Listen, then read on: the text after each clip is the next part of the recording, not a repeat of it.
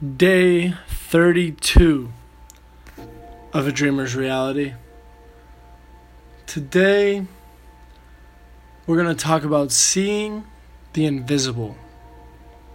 And what I mean by seeing the invisible is that you have to be able to picture exactly what your dream self is going to be like. And I don't mean just be able to see yourself and what you look like, or maybe what you're doing. I mean every single aspect. I'm talking about when you're living your dream life, every morning, what's it to smell like when you wake up? What are you to feel like? What are you to do? How are people to look at you? Every single aspect of your life, you need to be able to envision every single aspect. The more accurate and the more specific that you can get, the better. And the more likely you are to be able to accomplish that life. Because once you convince your mind of something, it tries to make you right.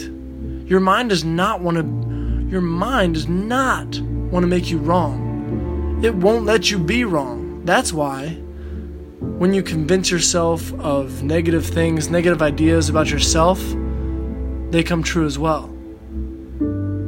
So think about that. Think about the last time that you said, Man, I can't do this, and then you didn't. Think about the last time that you said, with absolute certainty in your mind, maybe you, you didn't even think about it, that you could accomplish something and then you just did it. When's the last time you thought about walking? You don't. But every single day, every single time you take a step, you accomplish it. Because it's a given. You have to become that confident in your dream life that it's going to happen. Every single time you step on the ground, you don't wonder if the ground's going to fall.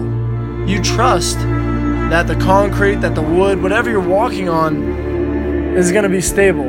And you have to trust that you, every single step on that crystal staircase, every single time you take a step closer to your dream, you have to have that same trust.